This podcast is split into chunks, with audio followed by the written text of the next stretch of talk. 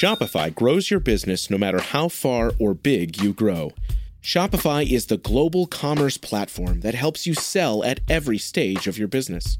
Whether you're selling your fans' next favorite shirt or an exclusive piece of podcast merch, Shopify helps you sell everywhere. Shopify powers 10% of all e-commerce in the U.S. Allbirds, Rothy's, Brooklinen, and millions of other entrepreneurs of every size across 175 countries. Plus, Shopify's award-winning help is there to support your success every step of the way. Because businesses that grow with Shopify. Sign up for a $1 per month trial period at shopify.com/income, all lowercase. Go to shopify.com/income now to grow your business, no matter what stage you're in.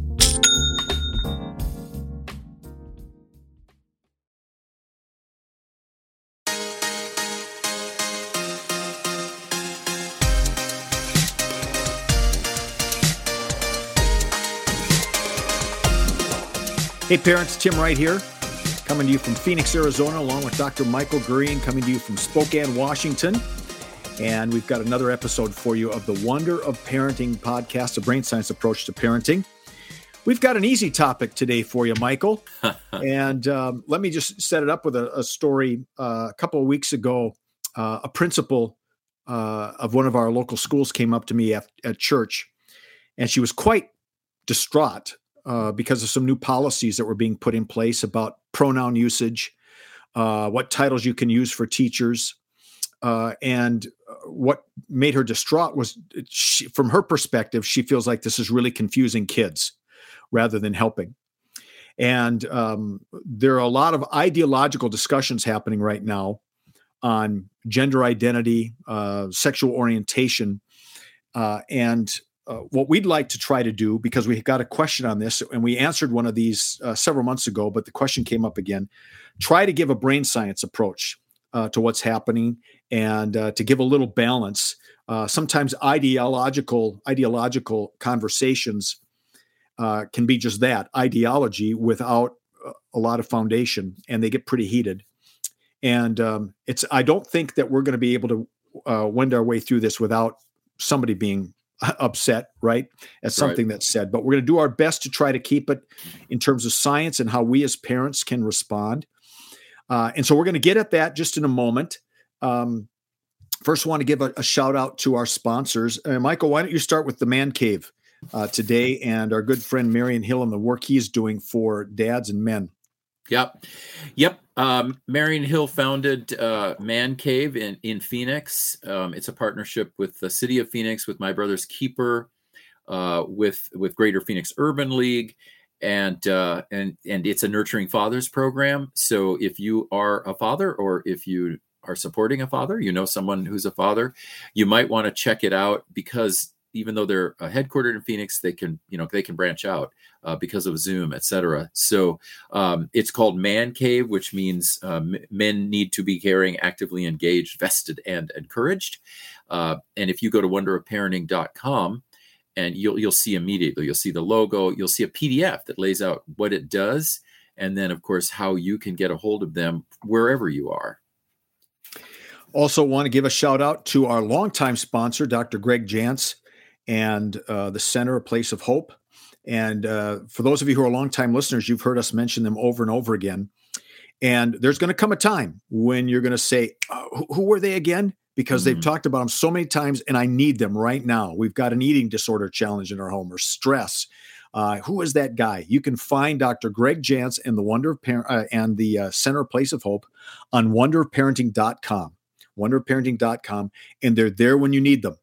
And there may come a point where you're going to need either one of Greg's great books, or you're going to need some inpatient care. That's a great place to start. Wonderofparenting.com for more information.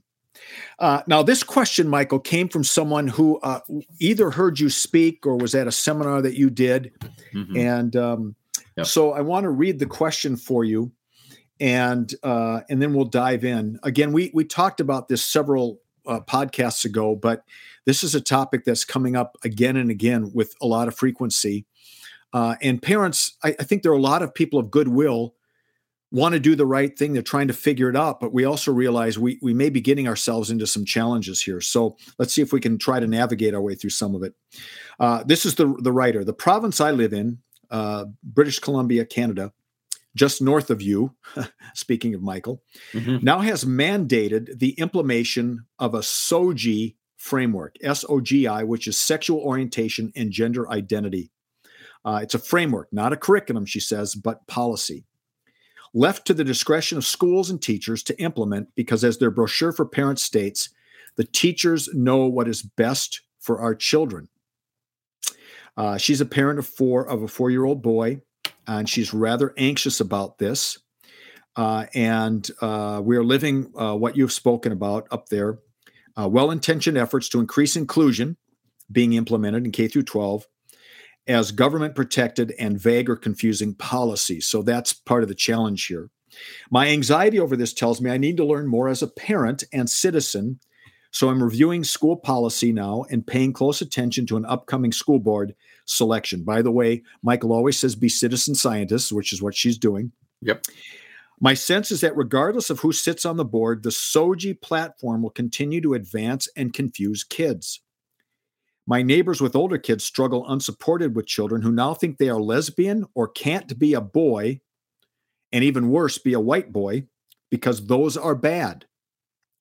Parents who try to affirm their children's pre-SOGI identity, again, without any support, must wing it, appear to their kids and perhaps others at school as conservative bigots or promoting trans hate.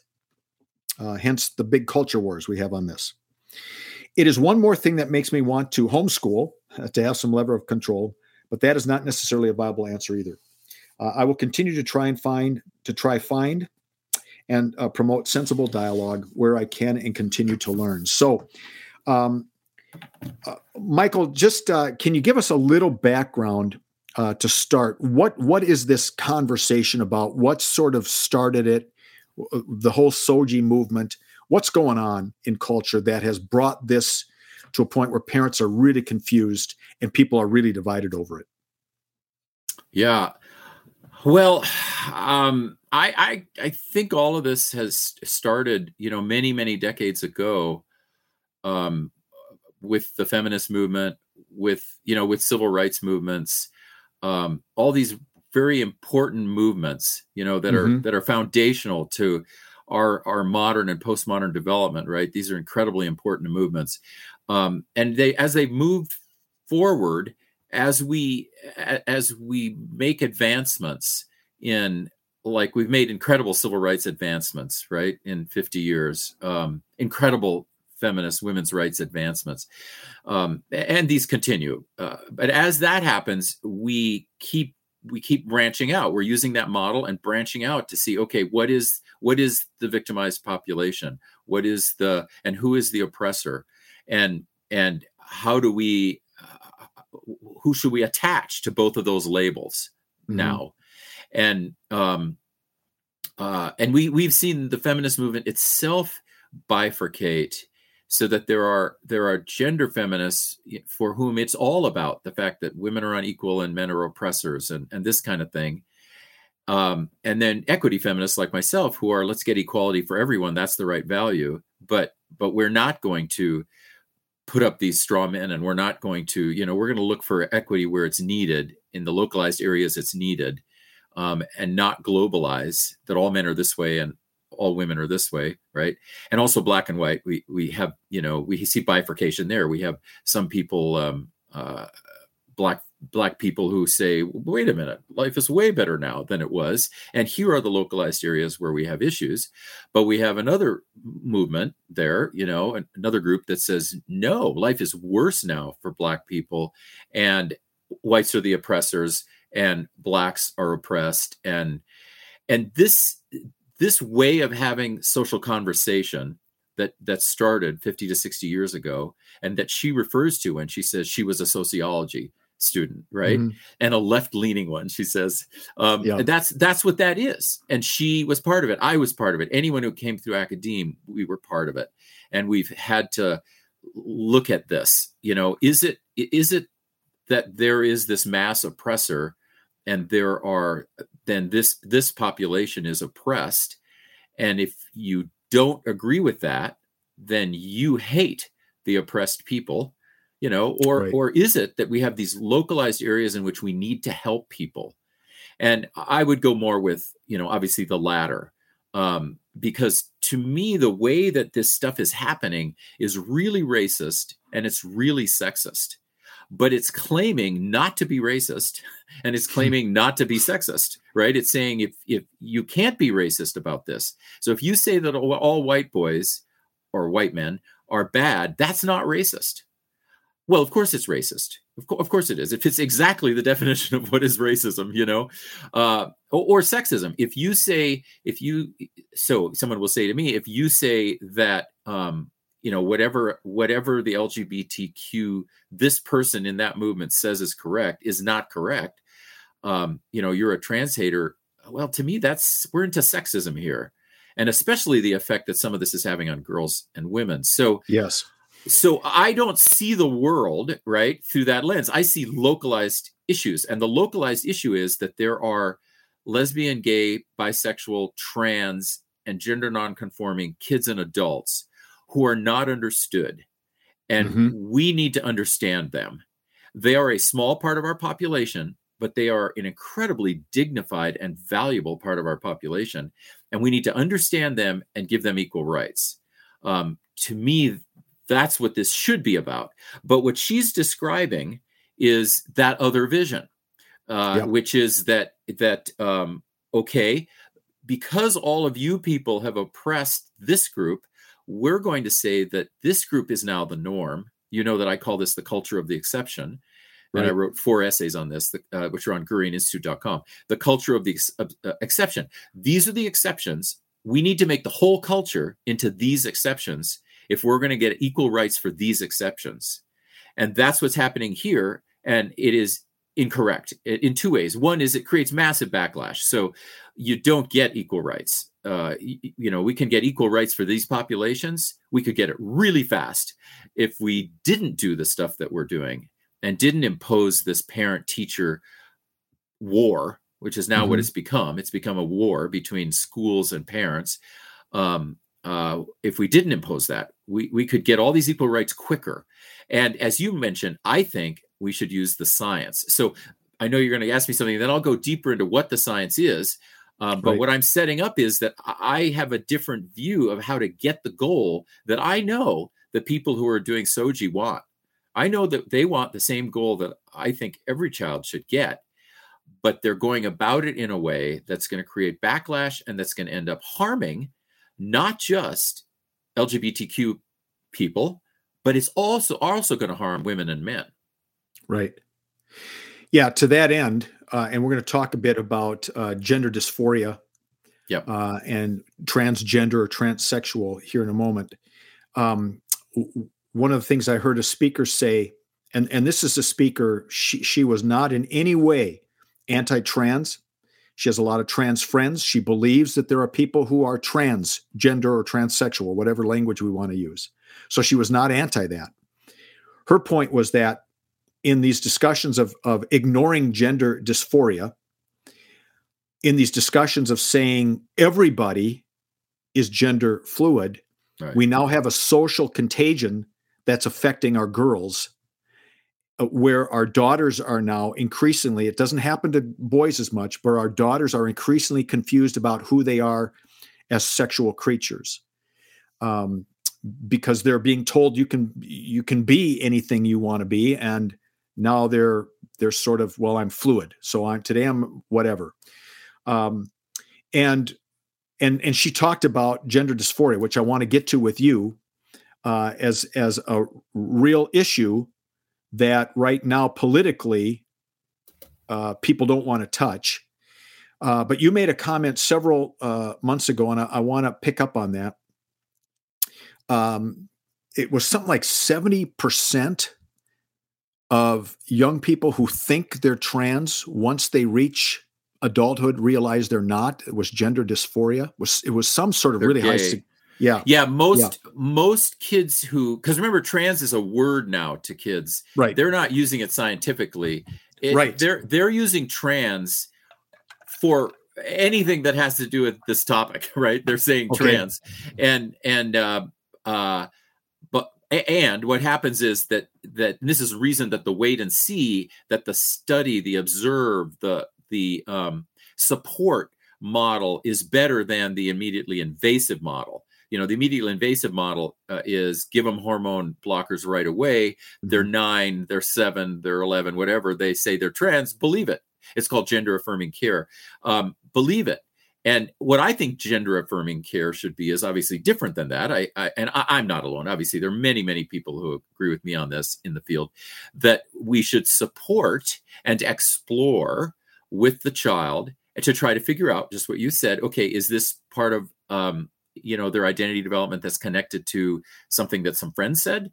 Or and especially we have this issue because of TikTok and social media. So they're picking up off of social media, like they pick up the word trans or gender nonconforming, and they say that's me, but because they picked it up from social media. But of course, social media is this media that is that's quick burst, right? You get one image of it, or you get 3 videos of it, and okay, you're an expert now on what it is, and so now go tell your parents you're trans, and we need to really delve into this. And one of the primary reasons is, as you mentioned, these studies that the majority, 2/3 or more, of kids who present as trans and present with gender dysphoria. Gender dysphoria is a form of depression. Remember, dysphoria is depression.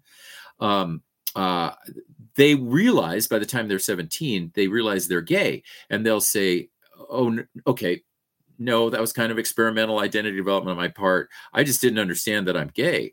Okay, now, right? The hormones have come in. I'm an adolescent, right? Now, the images that are in my mind of who I'm attracted to, all of that has happened in me now by 17, and now I understand that I'm gay. So I'm the LGB part of this. I'm not actually the trans part, the T part, or the Q, queer, or gender nonconforming gender. You know, obviously there are a lot of those, but I'm going to do LGBTQ+ to try to include everything. Mm-hmm. Many of us have those stubborn pounds that seem impossible to lose, no matter how good we eat or how hard we work out. My solution is PlushCare. PlushCare is a leading telehealth provider with doctors who are there for you day and night to partner with you in your weight loss journey. They can prescribe FDA-approved weight loss medications like Wegovy and Zepbound for those who qualify. Plus, they accept most insurance plans. To get started, visit plushcare.com/weightloss. That's plushcare.com/weightloss. Hey, it's Ryan Reynolds, and I'm here with Keith, co-star of my upcoming film, If, only in theaters May 17th. Do you want to tell people the big news? All right, I'll do it. Sign up now and you'll get unlimited for $15 a month and 6 months of Paramount Plus Essential Plan on us. Mintmobile.com/switch. Upfront payment of $45 equivalent to $15 per month. Unlimited over 40 gigabytes per month. Face lower speeds. Videos at 480p. Active Mint customers by 531.24 get 6 months of Paramount Plus Essential Plan. Auto renews after 6 months. Offer ends May 31st, 2024. Separate Paramount Plus registration required. Terms and conditions apply if rated PG. LGB is just sexual orientation. And that's just one part of the brain. Right. And so at the level of sex, because we want to remember that sex and gender are two different things. Okay. They're related, but they're not the same thing. And everyone has sex in them. Everyone has male and female in them. This is so important. So let's say this again. This is really important. Everybody has sex in them. They're male or female. Right. Yep. Even if a child comes to me and says, "Hey, guess what? I saw this TikTok video and I am gender nonconforming," you know, or to be more serious, if the person comes to me and says, "I'm depressed, I'm suicidal. I think the cure would be if I could go on hormone blockers and transition, because I think the reason I'm depressed is that I'm not really male or female. I'm gender nonconforming, or I was born male, but I think I'm female." Okay, so whatever they present to us with, we have to remember that they're still male or female at the level of sex, because that's what's in their chromosomes, that's what's in their body, that's what's in all of their molecules, all the molecules in body and brain, and that's what's in their brain. And that was set up in utero. I know we've talked about this many times. So if people are curious about this, go to GurianInstitute.com, and I lay out all of the science in those 4 blocks, or just get Saving Our Sons or Minds of Girls. It's all in there. So sex is our baseline. We're all male. We're all female. And then we have a number of bridge brains. So in terms of sex on the brain is established in utero. The brain is formatted in utero to be male and female. The male brain, for instance, does words only on the left or mainly on the left. The female brain does words on both sides. Males have more developed spatial mechanicals on the right. Females have less development on average at the baseline. Males use more gray matter activity. Females use more white matter activity. All of this stuff is preset chromosomally in utero. So every child comes out male or female and on a spectrum of what is male and female. That's really crucial. On a spectrum, there's not one male, not one female. There's a spectrum of what is male and what is female. But you can scan the brain of a child that says, I'm gender nonconforming. And when you scan that brain, you'll see that's still a male child.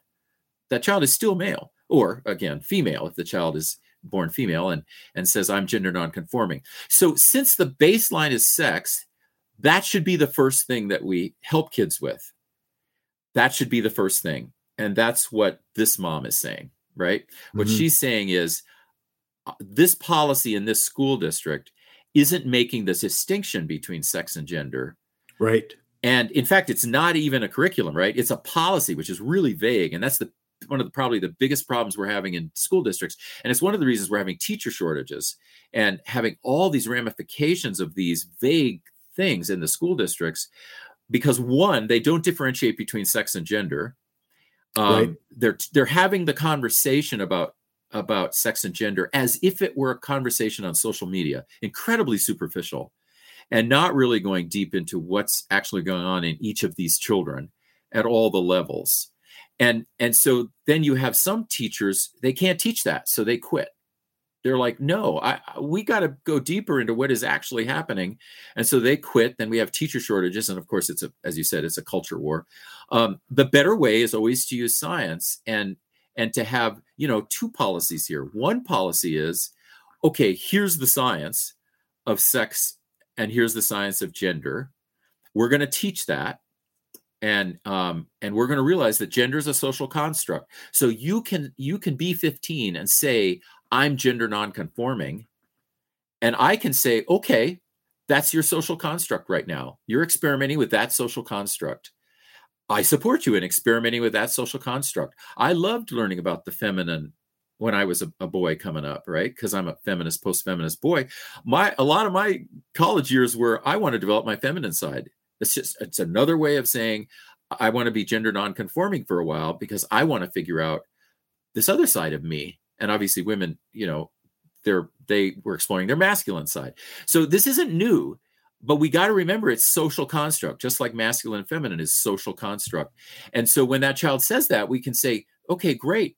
You know, this is a very interesting social construct you're involved in here with gender nonconforming. Let's see where it goes. But meanwhile, let me support you in understanding yourself as male, as female.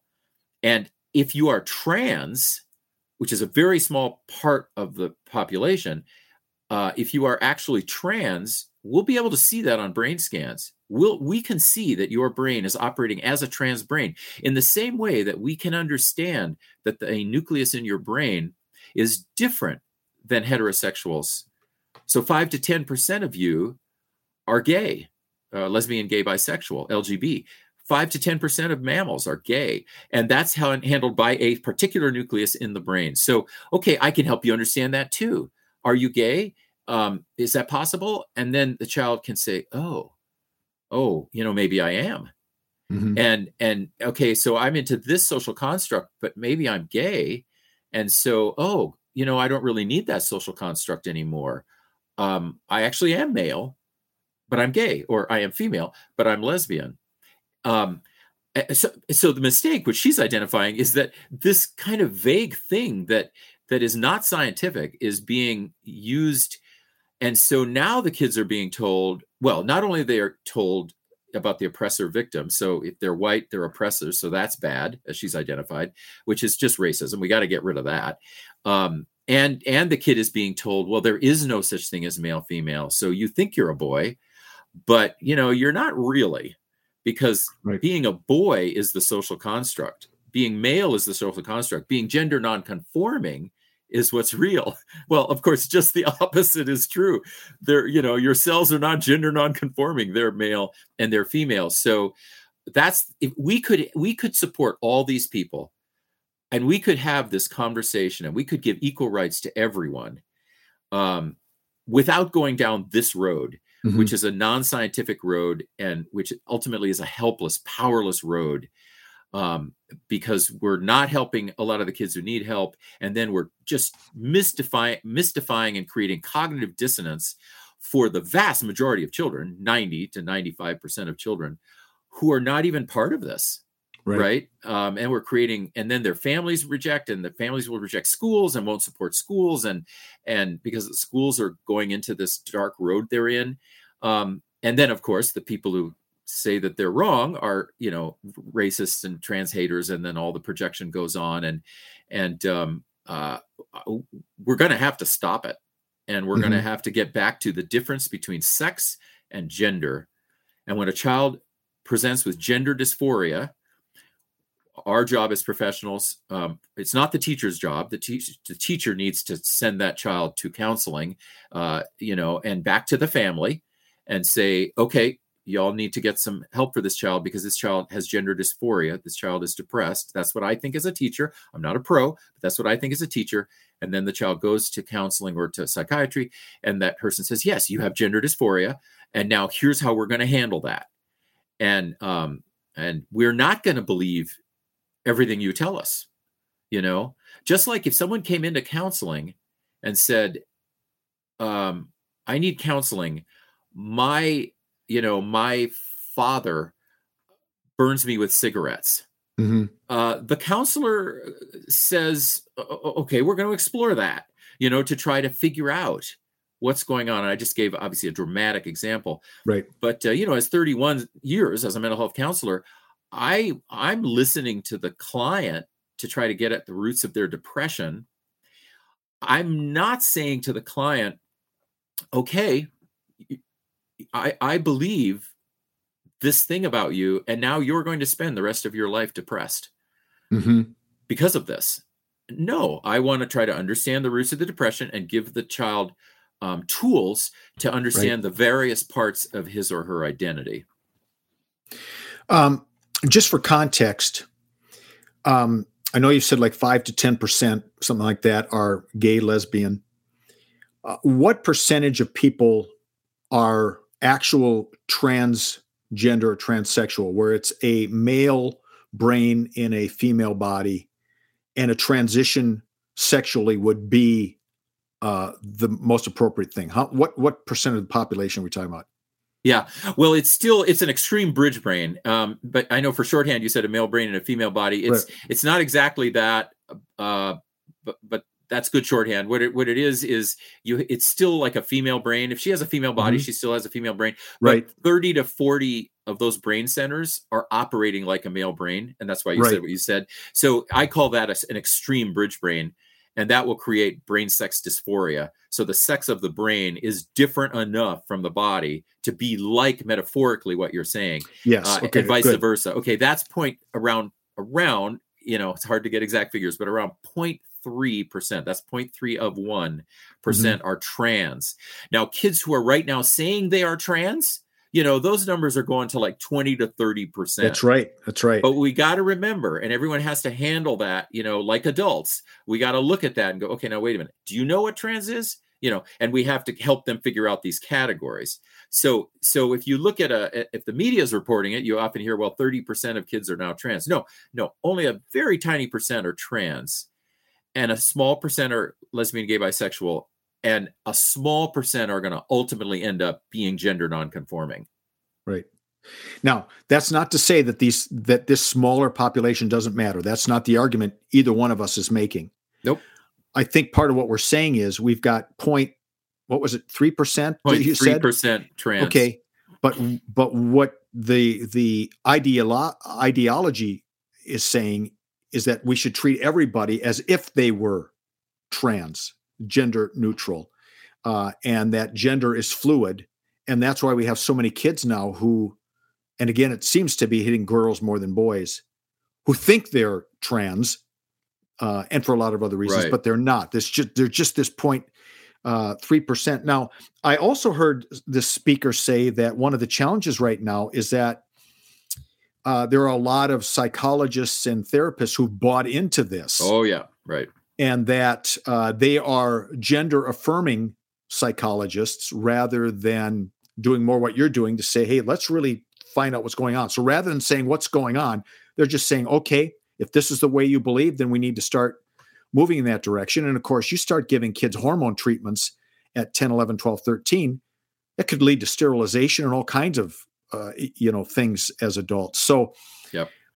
When you need mealtime inspiration, it's worth shopping Kroger, where you'll find over 30,000 mouthwatering choices that excite your inner foodie. And no matter what tasty choice you make, you'll enjoy our everyday low prices, plus extra ways to save, like digital coupons worth over $600 each week. You can also save up to $1 off per gallon at the pump with fuel points. More savings and more inspiring flavors make shopping Kroger worth it every time. Kroger, fresh for everyone. Fuel restrictions apply. With Lucky Land Slots, you can get lucky just about anywhere. Dearly beloved, we are gathered here today to... Has anyone seen the bride and groom?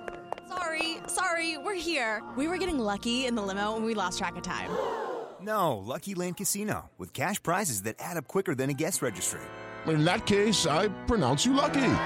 Play for free at LuckyLandSlots.com. Daily bonuses are waiting. No purchase necessary. Void where prohibited by law. 18 plus. Terms and conditions apply. See website for details. This is a podcast for parents, and we've been talking a lot of ideology and brain science, to set the stage.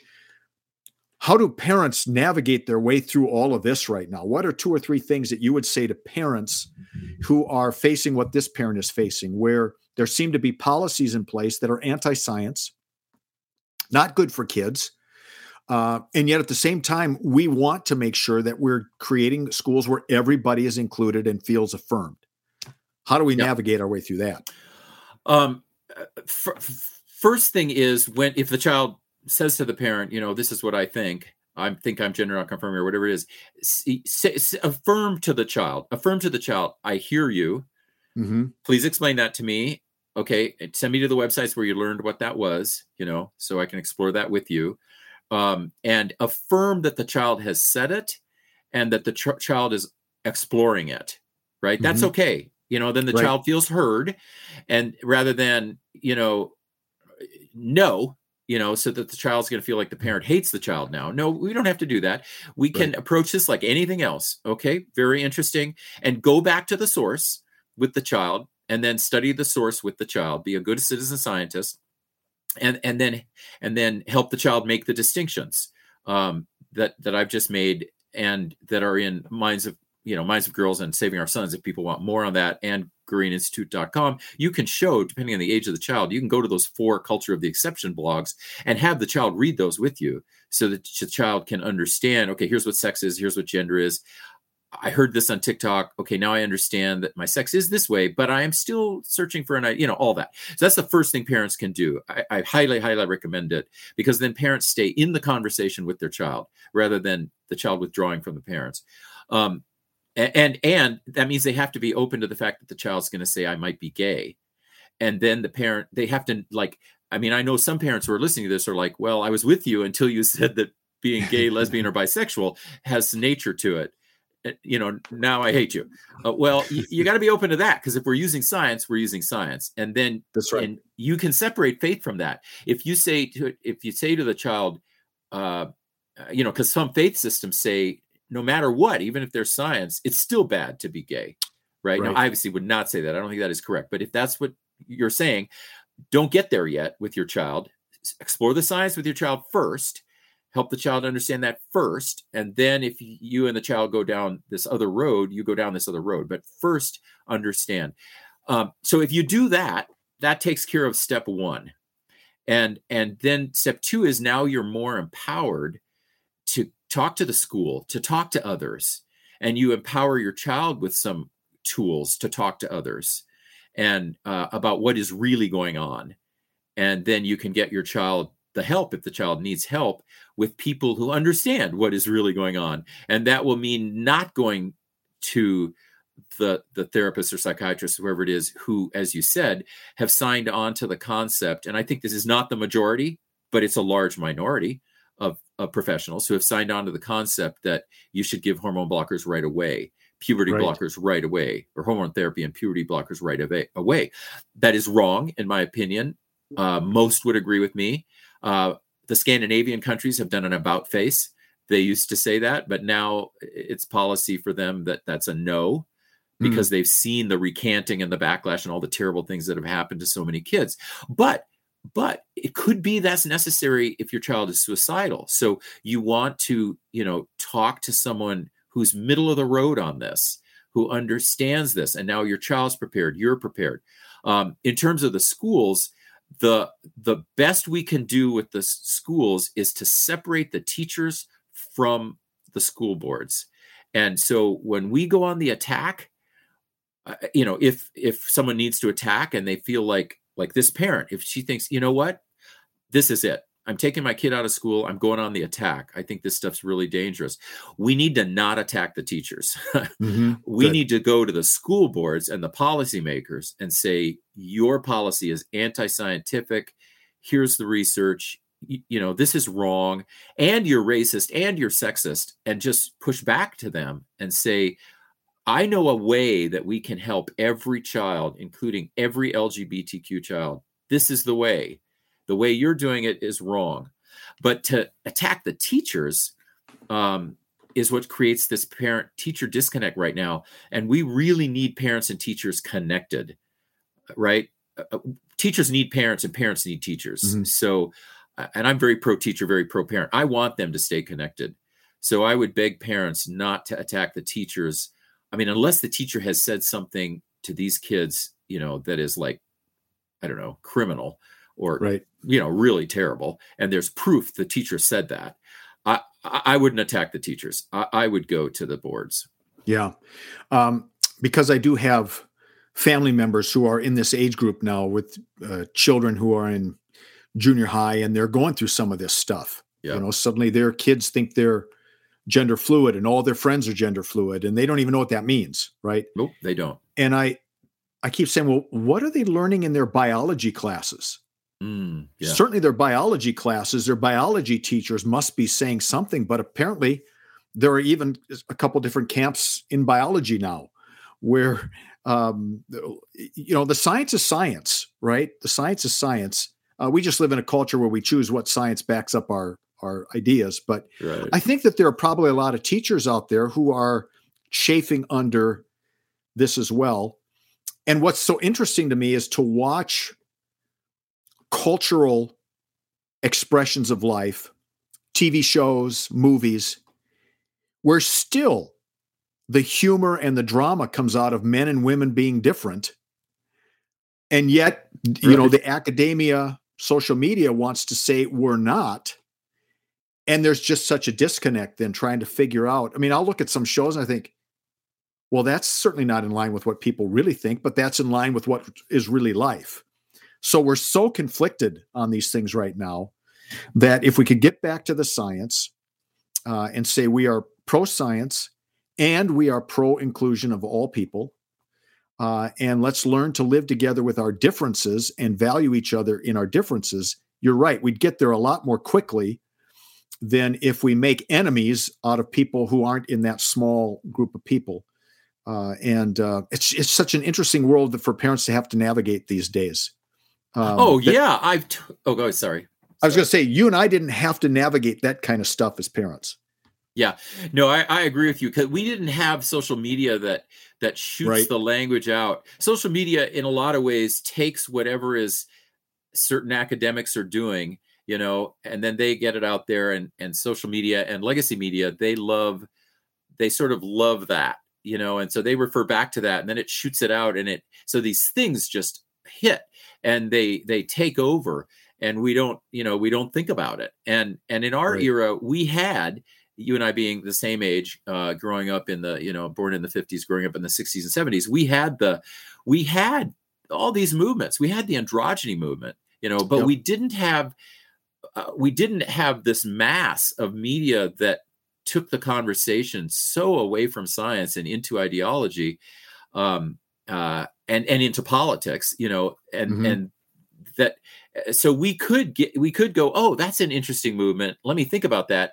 And okay, here's what's really going on. Let me add that to what's really going on. With the way that this is being done is, I'm not going to add this ideology to reality. I am going to just say that reality doesn't exist. And all I'm going to do is operate out of this ideology, which I guess is, you know, would now be called the LGBTQ plus or the gender nonconforming ideology.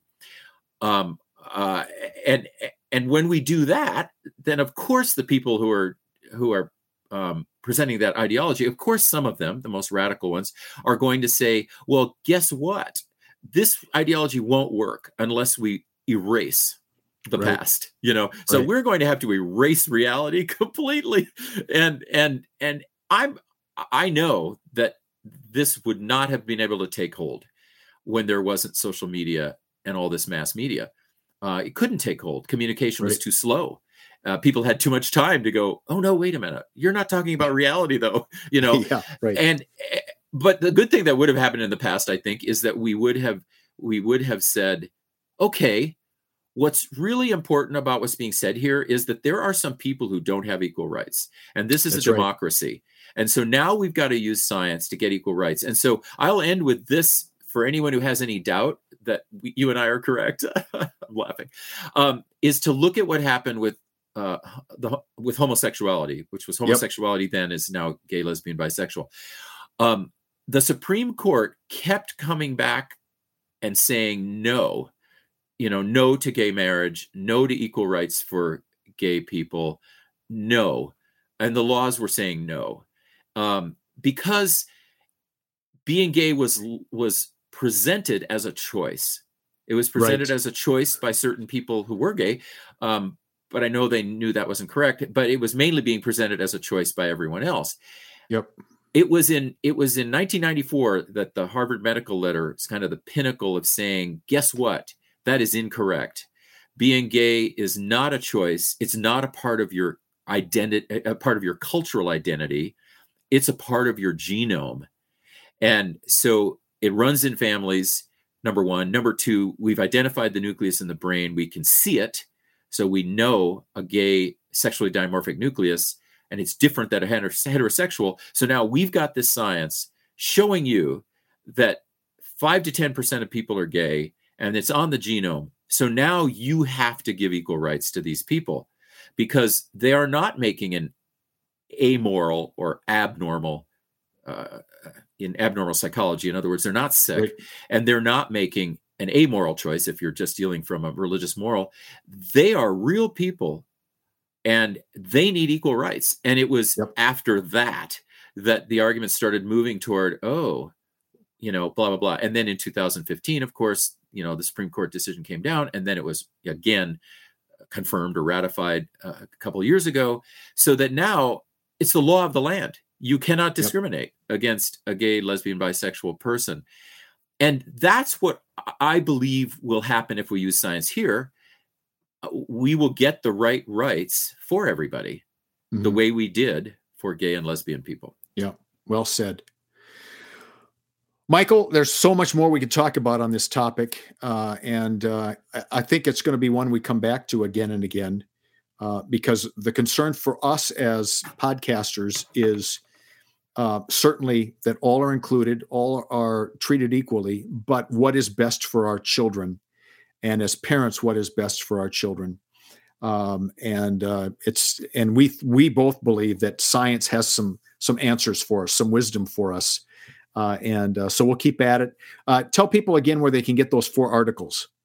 Okay. So they're called Culture of the Exception is the title. And then there's part 1, 2, 3, and 4, and they're on GurianInstitute.com. So what you do is you go to the news page of GurianInstitute.com. It's one of the first links. So it's very obvious. You click news, and it's going to then take you to an archive page, and just keep going through the archive, folks. And you're going to see Culture of the Exception 1, 2, 3, 4. And those are the articles where I dealt with all of this. Excellent. Well, thank you, Michael, and thank you, everyone, for hanging in there with us. We will be back with you next week. Another episode of the Wonder of Parenting podcast. Have a great week. Okay, round two. Name something that's not boring. A laundry? Ooh, a book club. Computer solitaire, huh? Ah, oh, sorry. We were looking for Chumba Casino. That's right. ChumbaCasino.com has over 100 casino-style games. Join today and play for free for your chance to redeem some serious prizes. ChumbaCasino.com. No purchase necessary. Void where prohibited by law. 18 plus. Terms and conditions apply. See website for details.